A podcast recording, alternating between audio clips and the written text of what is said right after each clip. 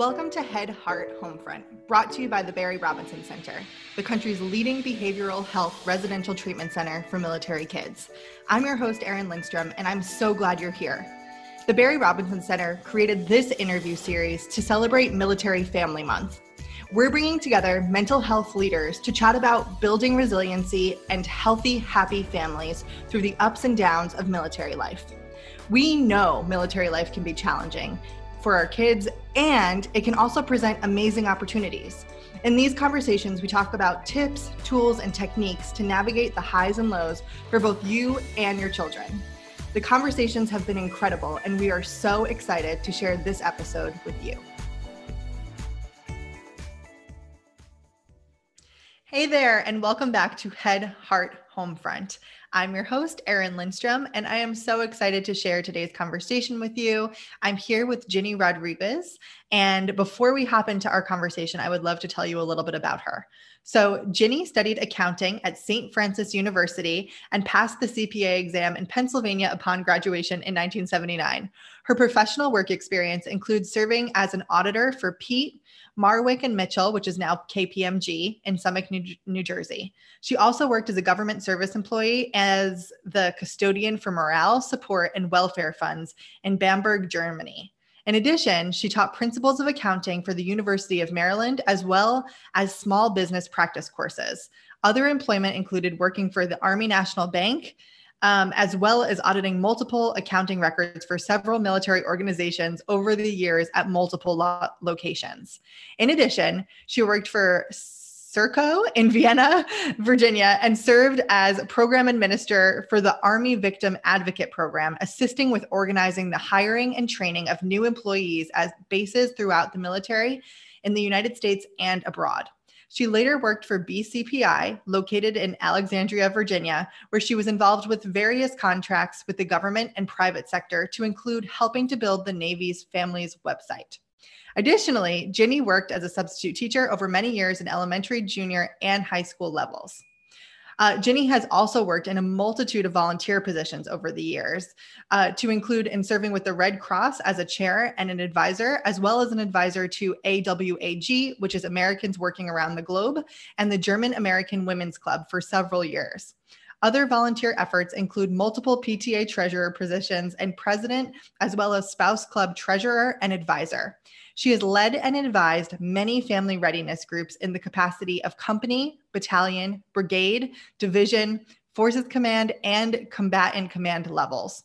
Her most rewarding experience was working with the wounded soldiers and their families, as well as helping with the Sew Much Comfort, adapting clothing for recovering patients, and distributing those to the wounded on visits to Womack, Walter Reed, and Bethesda medical centers. Ginny presently serves on the board of Mercy Medical Angels in the capacity of treasurer. Her and her husband moved over 28 times throughout his military career, to include multiple tours to Georgia, North Carolina, Germany, as well as assignments in Kansas, Rhode Island, Texas, Korea, Kentucky, um, Fort Myer, Fort Belvoir, and more. They have four adult children now and five grandchildren. Yay, Jenny, thank you so much for joining me today. I'm excited to have this conversation. Well, it's a pleasure to join you, Erin. Thank you for having me. Yeah. So before we hop in, um, everyone has heard your official bio, but if you could just tell us a little bit about you and kind of your journey to here today, um, we would love if you would share a bit more. Sure. So I met my husband. Um, I'm not going to tell you the year because that'll tell you how old I am, but years ago. So he's already served 40 years in the Army, and we um, started out in the late 70s that tells you something. Early 80s our first assignment overseas was in germany and i was um, a cpa practicing cpa working for a big eight accounting firm. I ended up going to germany and realizing there was no way for me to serve in that capacity so i started teaching the soldiers um, accounting for university of maryland. And um, i also served as a gs um, employee during the day. So right out the gate, my life was busy. And I remember meeting a lot of the military spouses and thinking, I'm never going to be like them. Mm. They just talk about their kids.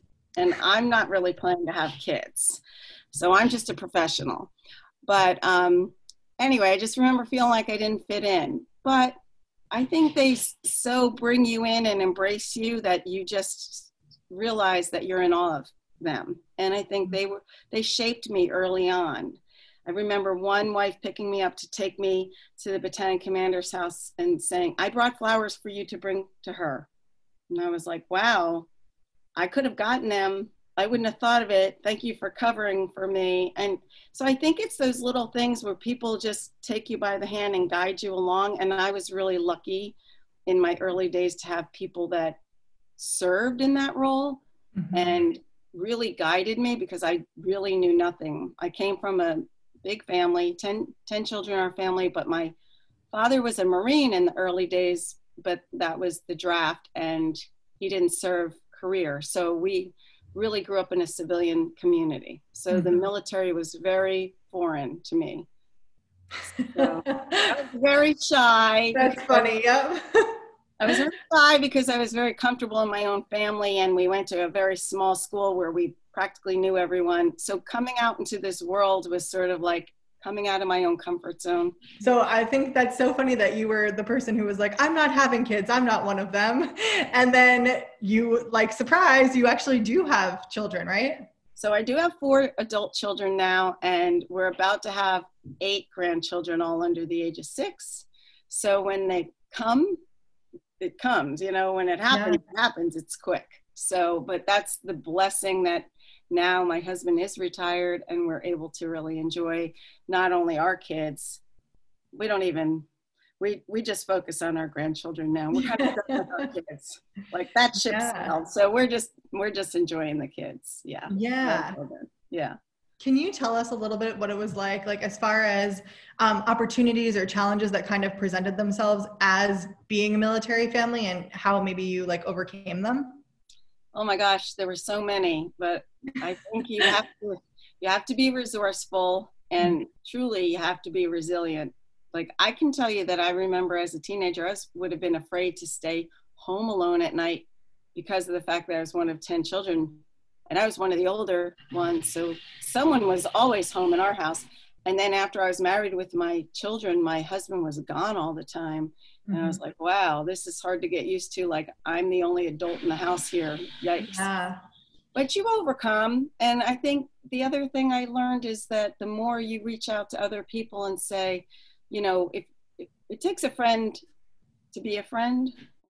So I think that's the important thing I learned that if, you know, in the military, you, you have to be a friend if you want to expect a friend to help you. So I relied a lot on my friends for helping with you know, the children when my husband was deployed, at when the kids were very young. And mm-hmm. um, I think that started where I really developed a lot of my friendships that I still have today. Yeah, I think that's so important. Just the kind of giving yourself permission almost to be yourself and show up and to actually make those connections because so many times a lot of the isolation we feel is because we're self isolating. True and so it's kind of fascinating when you show up with the heart of like okay i'm going to be a friend like what friends can actually show up for you as well so and i think when you look in the people in your unit when you first get to know them some of them are like well i'm not going to do that you know mm-hmm. and it's like okay well that's your choice but you should give it a try because you don't even know if you would like it or not and right. some people are just very dismissive right out the gate and i think other people that give it a try you're like okay they get it they mm-hmm. understand that this is a team effort mm-hmm. and we're all pulling different you know jobs within this team so it was easy over the years to um, form good relationships with people because i think i was always a willing participant to join in um, more so as the time went on when i realized that it was important to do that mm, that makes sense was it so you mentioned to me before that you moved 29 times, is that correct? Yes. So that's pretty incredible. And doing that with four kids, I'm wondering like are there any for parents who may be listening and are going through that process of moving and deployments and kind of all, all that jazz. Um, do you have any words of wisdom to them that maybe you wish you knew at the very beginning of everything, or lessons that you learned along the way that you feel are important to pass along? Yeah, I learned a lot of lessons. some of them I'm still learning. Like, for example, I remember I held on to every set of curtains because you never knew what the next house was going to be like. Or so hold on to because we might not need them now, but the next one we will use them. Or um, I learned that you mark your boxes. You know, if you need your coffee pot right away, you put a big green X on it. So the green boxes you open first like the shower curtain and the coffee cups and the linens and the towels right. and all that. So I learned how to mark boxes that were seasonal with red. So mm-hmm. I don't mm-hmm. need to open those right away. I just have to unpack the the immediate you know needs right away and then deal with the rest later. So you do learn little things like that especially if you do it a lot. And for me, I'm a list maker. Once I had the list, that was a relief. I could just go through my list because I was yeah. always afraid I'd forget something like forwarding your mail or right um, turning off, you know, certain electricity or whatever. So once I had a good list, checklist, I felt better because then I could use my checklist to make sure I didn't forget things. But yeah. That makes sense. And I feel like there's so many like practical earth side things that you have to be taking care of. Um, as far as like how about on the side of making sure your kids like felt good with the move and kind of like helping them with the transitions and really building resiliency? How did you kind of manage like the emotional side of things with everyone? I have to laugh every so i have two girls and two boys and every and they're together and together. So when we moved i noticed they were fast friends again. Mm-hmm. and then when when they got comfortable in their own peer group then they separate again. But when we first get to any location, I noticed they bonded like, okay, we have each other mm-hmm. until they each had their own set of friends. And I think that really helped my situation just because it was less stressful for them that they weren't an only child moving and they you know when they got to a new place they always had each other which i think helped a lot especially korea because I remember when we got there, um, I know they felt more isolated at the beginning. Oh, and I have one funny story. When we lived at Newport, Rhode Island for 10 months while my husband went to the war college, um, my daughter Amy said, well, she didn't go out and join in the neighborhood. And I said, Amy, what are you doing? And she said, Mom, we're only going to live here for 10 months. What is the point? And I said, The point is you live and learn you know, better to have loved and lost than never to have loved again. So get out there, make your friends. And I think she was like in sixth grade, maybe seventh. And at the end of that year, all the kids ran behind our car as we drove away, and I cried. Aww. Oh, why did she make all these friends? Aw, so it sounds like you've really instilled in them like how to be their own community builders in a way. Yeah, I think they're all joiners. I think they've watched my husband and I, so I think they get it that they need to put themselves out and be a part of things. They're all very much like that.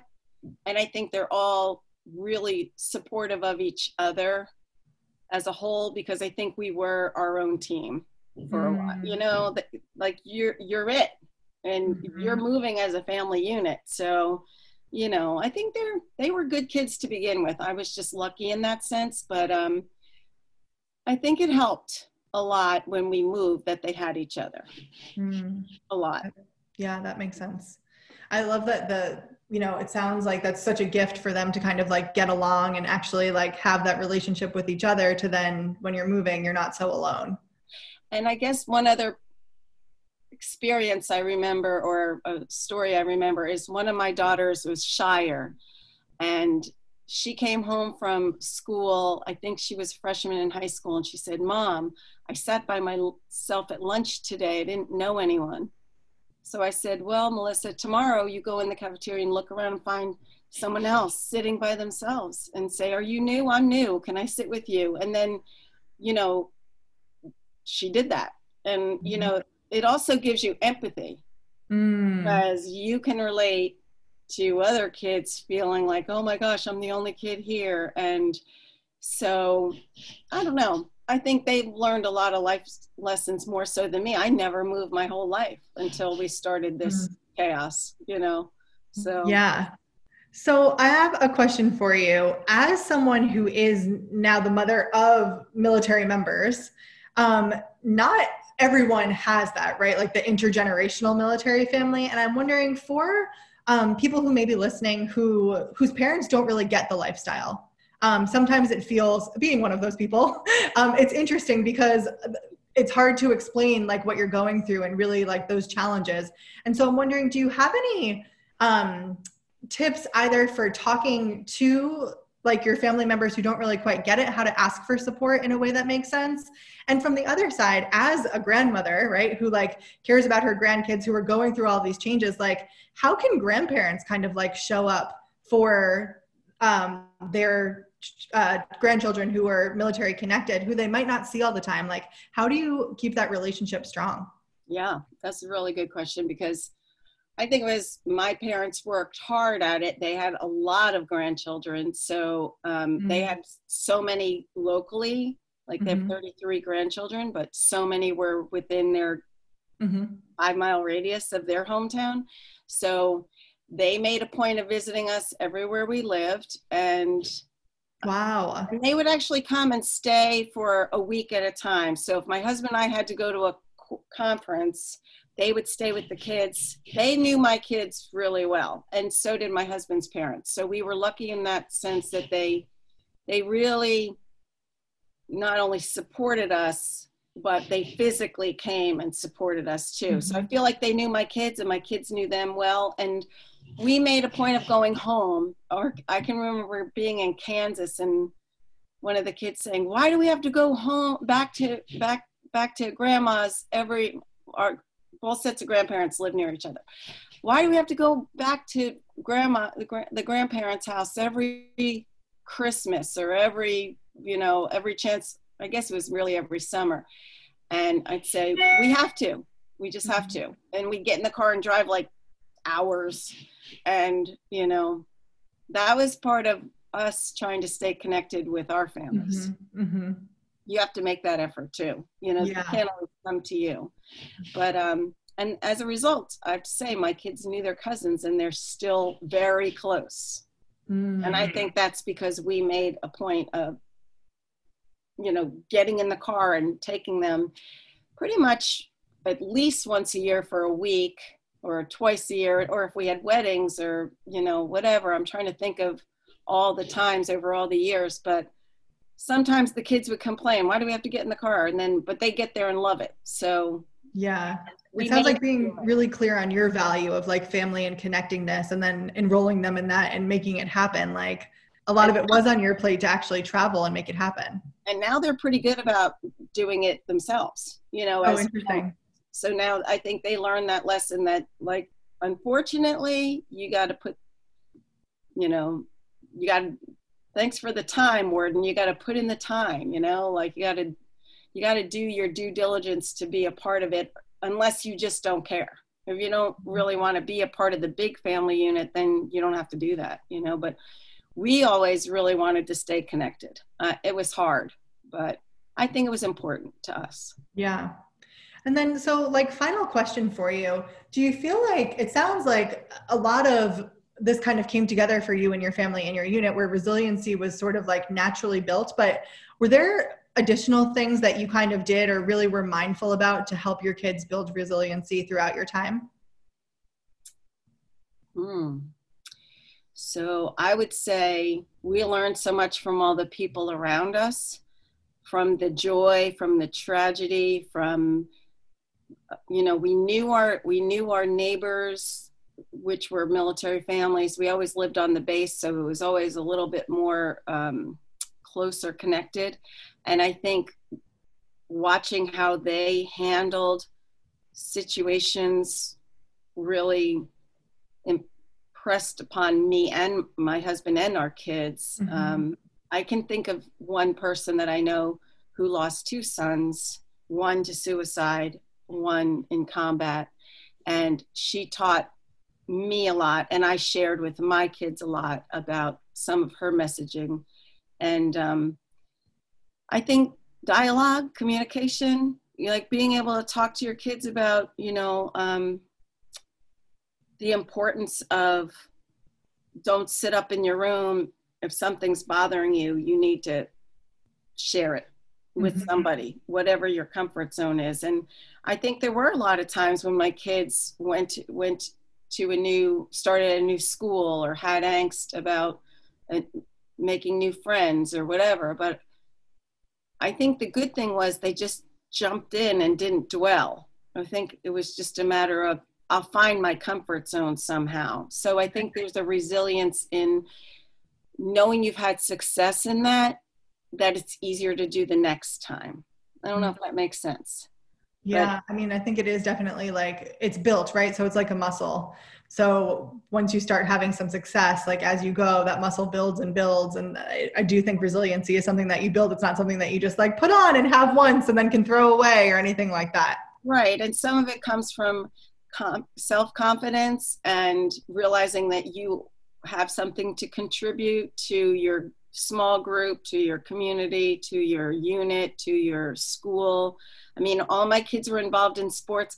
And one of the funniest things is one of my daughters, all of my kids played lots of sports from mm-hmm. early on. I don't know, they all enjoyed it and they all were very involved. But one of my daughters, I remember joining cross country at this same school where she sat alone. And I said, Hmm, do you want to be a runner? She said, No, but all the kids on the team sit together. So basically, they understood that when you're part of a team, that team they become friends mm-hmm. and it's an easy way to make friends is i'll just be on cross country or on the basketball team or soccer team because then i right away have a small group of friends and honestly i think that helped them everywhere we moved was their participation in sports.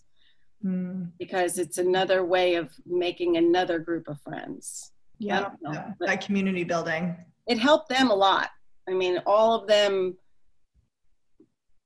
loved sports and i think that was also healthy for them for their own resilience because i think sports help you to blow off steam, have less anxiety, you know. And my one daughter, she was on the parachute team at West Point, so she's jumped almost like wow, yes, like 900 times or something. So talk about that's a different sport, you know. Yeah, seriously. My husband and my son jump a lot, but she she takes the cake, you know. So yeah. Well, uh, incredible. Thank you so much for taking the time and sharing like some of your stories and your wisdom with us. I so appreciate it. And yeah, just thank you.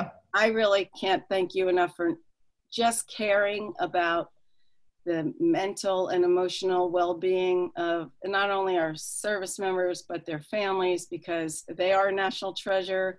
And I, I do think if the families are suffering and struggling then it's so much harder on the service member and on the on the whole team. So i think it's such an important you know we really do need to focus on mental health and mm-hmm. i think people really need to realize that it's okay you don't have to be perfect you just have to be present mm. you know so yes. presence yes. I think that's the takeaway from this whole um, thing so far is really that presence is so important and just being there being with them and knowing that like all right we're going to take the next step to figure it out no matter what it is we're facing sometimes i just wish i could tell everyone gosh i had such a great experience i wish you could have the same experience just jump in take advantage of every opportunity whether it's to travel whether it's to meet more people whether it's to learn about a new culture to learn about anything and, and you know it's it goes by so quick and there's just so much you can gain from it. You mm-hmm. definitely take away more than you give. Mm. So we were lucky. We loved it. So amazing. All right. Well, thank you so much, Jenny. Nice to meet you, Erin.